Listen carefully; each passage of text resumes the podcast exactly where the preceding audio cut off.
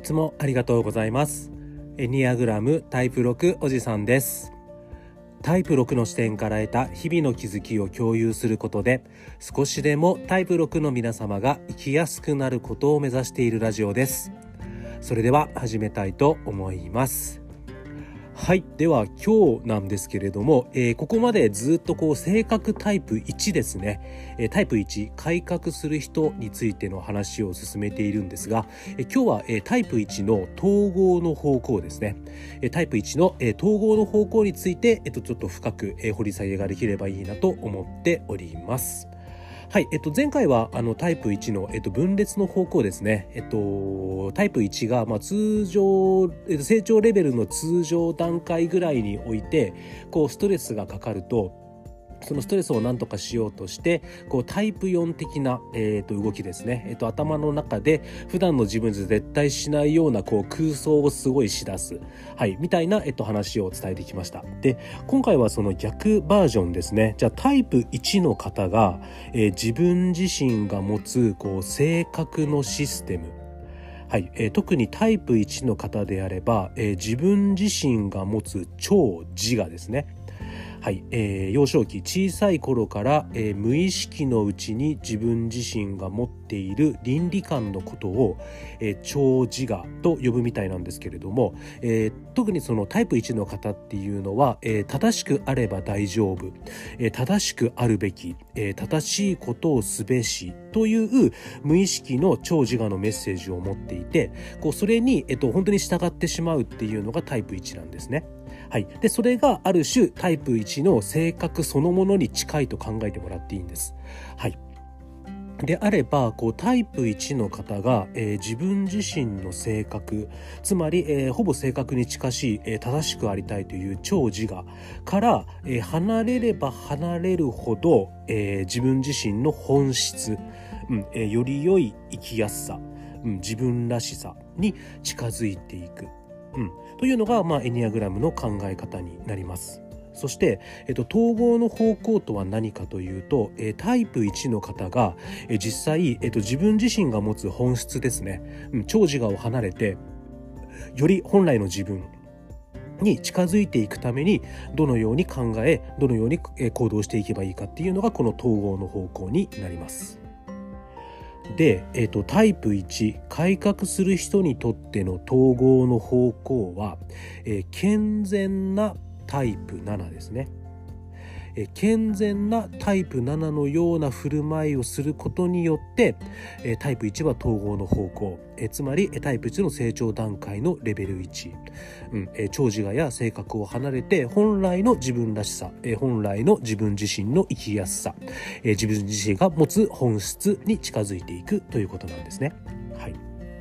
じゃあ、えっと、健全なタイプ7のように行動するとはどういうことかっていうことなんですけれども、えータイプ1改革する人がこう自分自身の内側から来る本能的な反応に、えー自然と任せるということになります。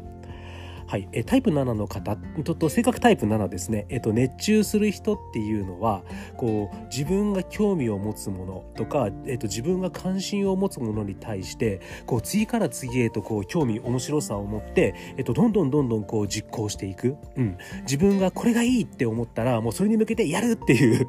えっと、行動が、えっと、すごくこう上手にできるのがタイプ7になるんですけれどもそのタイプ1の方が、えっと、統合の方向に向かうためにはこのタイプ7の方のように、えっと、自分自身の、えっと、本能えータイプ1の方が自分の内側から来る物事うん何かに対して感情とか、えっと、考えに対してもうそのまま反応しちゃえばいいってことですね。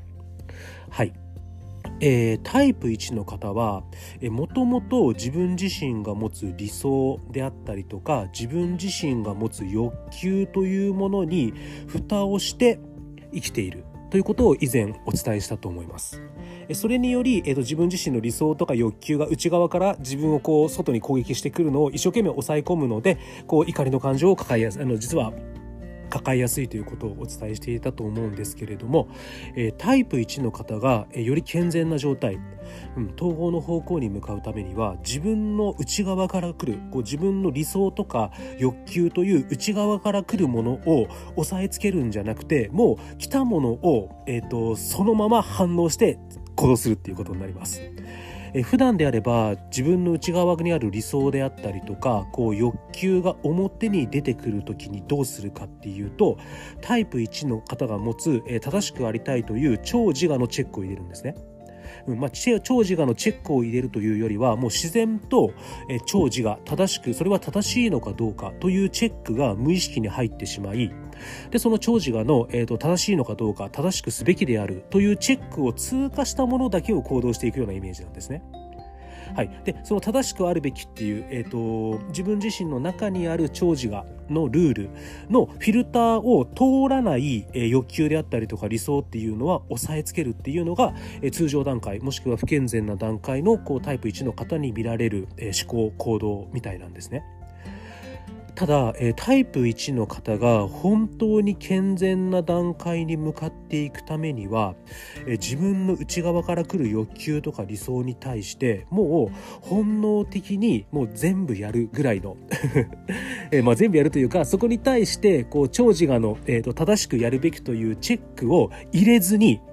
うん、あのそのまま反応するっていうのがすごくいいみたいです。えシンプルに言えば何々すべきではなくて自分自身の何々したいに従って行動する数を増やすっていう感じですね。えっと、まさにそれが、えタイプ7、うん、タイプ7ですね。熱中する人的な行動なんじゃないかなっていうふうに思います。そうですね。あのー、なんだろうな。あの、タイプ1の方っていうのは、その、自分の内から来る欲求とか理想に対してこう正しくあるべきというフィルターを通さなければならないっていうこう常に緊張した状態にあるみたいなんですねこう通常段階不健全な段階において。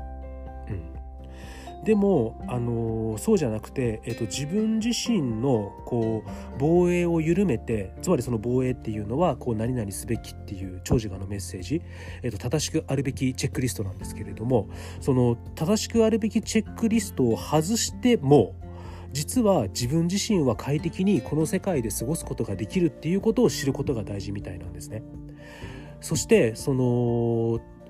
タイプ7的な統合の方向、うんえっと、自分の内側から来る、え感情であったりとか欲求理想に対してこう正しさのフィルターをかけずに、え本能的に反応して行動するということを繰り返せば繰り返すほど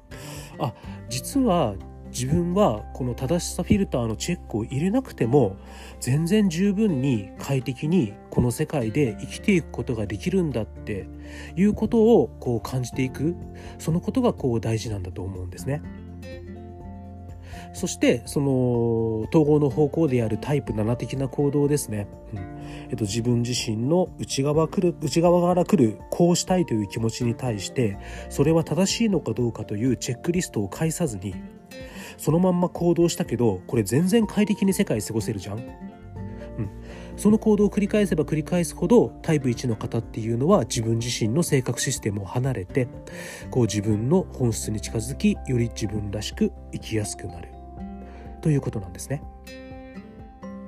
はい、そしてこの統合の方向であるタイプ7の方向に進めば進むほどえ自分自身の説自分自身の考えに対する個室が少なくなる周りのことをより受け入れやすくなるということみたいです。その結果すごくこう広範囲の可能性に対して自分自身がオープンになってくるっていうことなんですね。えっと、今までであれば自分自身の正しさフィルターを通ったものしか、うん、それは自分の可能性に入らなかったんですけれどもこう自分自身の正しさフィルターに入ってなかったものですら自分の可能性に入ってきますので非常にこうタイプ7的にこうオープンになってくるっていうことなんですね。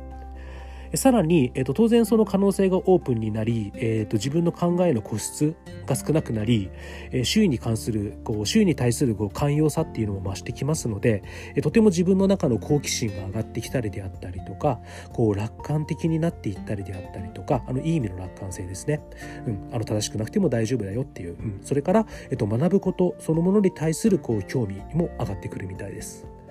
その結果こう統合の方向タイプ7の、えーと、健全なタイプ7へ向かっていくタイプ1の方っていうのはこうどんどんどんどん、えー、自分と違った考えを知りたいというふうな動きになっていくとのことです。うん、そういう考えになることによってより自分自身の考えが深くなり広くなります。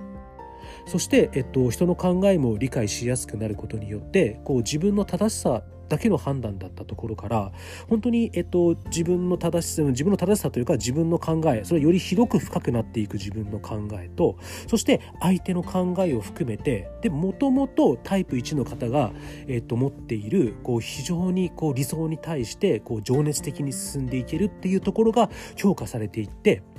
うんと、その強くなっていってで結果として本当にこう長寿が性格を離れて健全な段階に近づいていったタイプ1っていうのは結果として自分の理想が本当に叶うような状況になっていく。ということみたいです。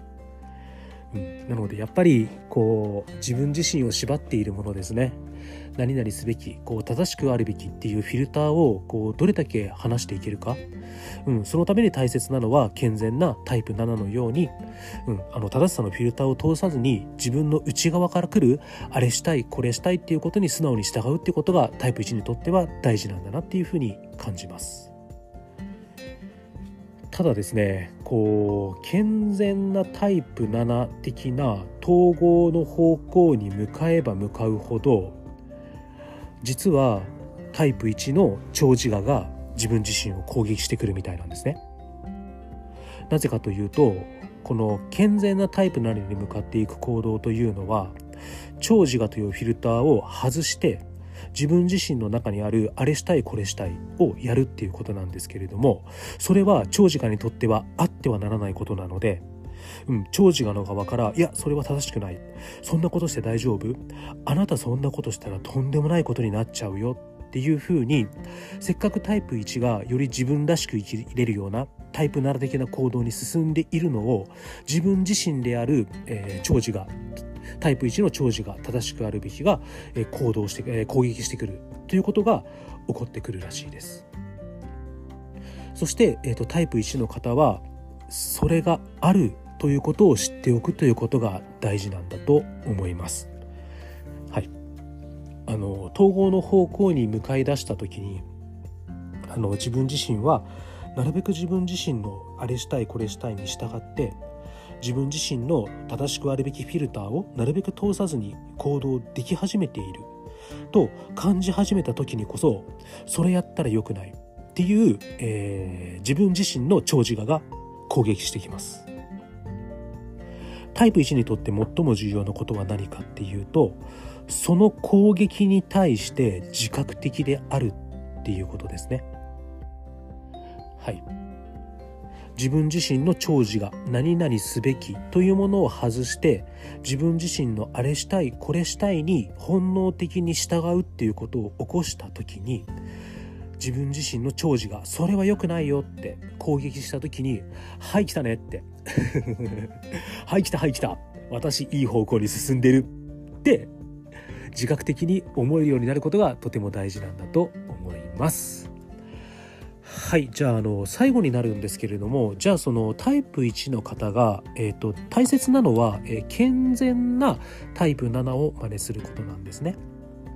自分の中の本能から来るあれしたいこれしたいにどんどん従っていくっていうのはいいんですけれどもただ逆に通常の通常段階のタイプ7を真似してもそれは統合できない、え統合の方向ではないということだけお伝えしておきたいです、